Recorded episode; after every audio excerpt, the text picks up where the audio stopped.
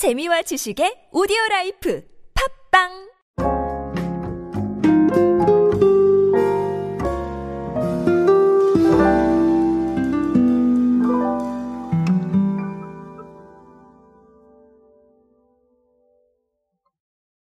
여러분 게임 좋아하십니까? 저는 게임을 아주 좋아합니다. 뭐 사실 하루 종일 게임을 하는 편은 아니지만 어, 그럼에도 불구하고 뭐 콘솔, PC 가리지 않고 어렸을 때부터 게임을 참 좋아했어요. 그래서 뭐 스포츠 게임, 전략 게임, 뭐 안 즐겨본 게임이 없고요. 그리고 새로 나오는 게임들 많이 관심이 있습니다. 근데 특히나 스포츠 게임을 많이 좋아하는 것 같기는 해요. 뭐 축구, 야구, 농구에 이르기까지 뭐 상당한 게임들을 하고 있는데요. 어, 이런 게임 업체와의 콜라보레이션으로 최근에 조금 재미있는 수치를 낳은 사례들이 있어서 제가 오늘은 이 사례들을 한번 소개해 드리려고 합니다. 오늘은 게임과 콜라보에 대해서 함께 알아보도록 하시죠. 안녕하세요 여러분 노준영입니다. 디지털 마케팅에 도움되는 모든 트렌드 이야기로 함께하고 있습니다. 강연 및 마케팅 컨설팅 문의는 언제든 하단에 있는 이메일로 부탁드립니다. 자 어, 오늘 수치로 알려드릴 건 이제 로스트 아크와 이디야 커피 그리고 카트라이더 러시 플러스와 오뚜기 자 이렇게 두 가지 총 4개 주체의 콜라보를 말씀을 드리려고 합니다. 자, 먼저 이디야 커피 같은 경우는 로스트 아크 마스코트인 모코코를 활용을 해서 모코코 기프트 카드를 출시를 했는데 어, 출시하고 나서 2주 동안 지난달 같은 기간 대비해 10배 이상 판매가 됐다. 자, 이런 겁니다. 그러니까 판매가 늘었다는 거는 사실 10배라는 것도 중요하지만 사람들이 그만큼 많이 찾아왔고 관심을 많이 보였다는 얘기겠죠. 자, 그리고 모코코 백은 심지어 1차 판매량은 1시간 반 만에 품절됐습니다. 자, 이렇게 많이 관심을 보였다라는 것이고요. 자, 오뚜기 같은 경우는 카트라이더 러시 플러스와 콜라보를 했습니다. 그래서 어, 실제로 진라면 용기에 아예 카트라이더 러시 플러스 캐릭터들이 나와 있고, 자, 이런 부분들이 있는데, 지난 7월까지 한번 통계를 좀 내봤어요. 내봤더니, 어, 진라면 용기면 컵면의 매출이 전년 동기 대비 각각 16%, 그리고 전월 대비로 보면 29.4%. 자, 이렇게 상승을 했다라는 겁니다.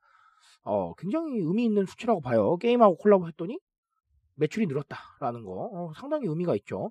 그래서 오늘 얘기하고 싶은 건 그래서 우리 게임하고 콜라보를 합시다. 자 이런 얘기가 아니죠. 그렇다면 왜 여기에 반응을 했는가라는 것인데요. 사실 게임을 이용한 마케팅은 MZ세대 중심이 되죠. 그렇죠? 네, 그건 뭐 어쩔 수 없는 부분인 것 같은데 아, 결국은 펀슈머 공략이 성공했다. 저는 이렇게 보고 있습니다. 펀슈머는 재미를 바탕으로 소비하는 사람들이죠. 뭐 하나라도 재미를 줘야 됩니다. 그러니까 즉 이런 겁니다. 제가 굳이 조금 사례를 뒤집어 본다면 기존에 있었던 진라면 용기보다는 자 그리고 기존에 있었던 진라면의 마케팅 방식보다는 카트라이더 러시 플러스가 들어가니까 조금 더 재밌는 거예요. 그렇죠?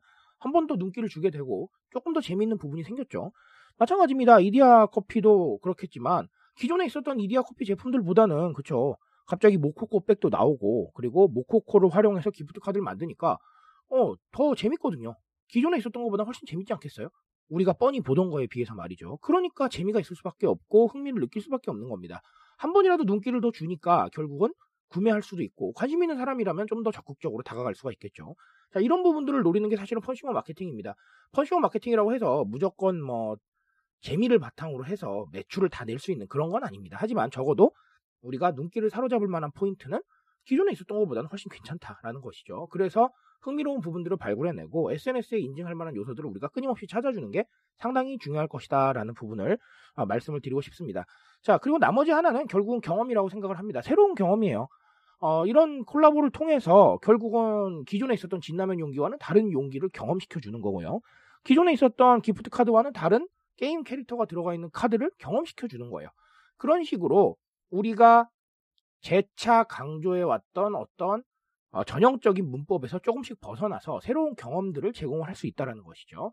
이 새로운 경험은 너무나 중요합니다. 우리 여러분도 아시다시피 메타버스 열풍도 결국은 경험에 대한 것이고요.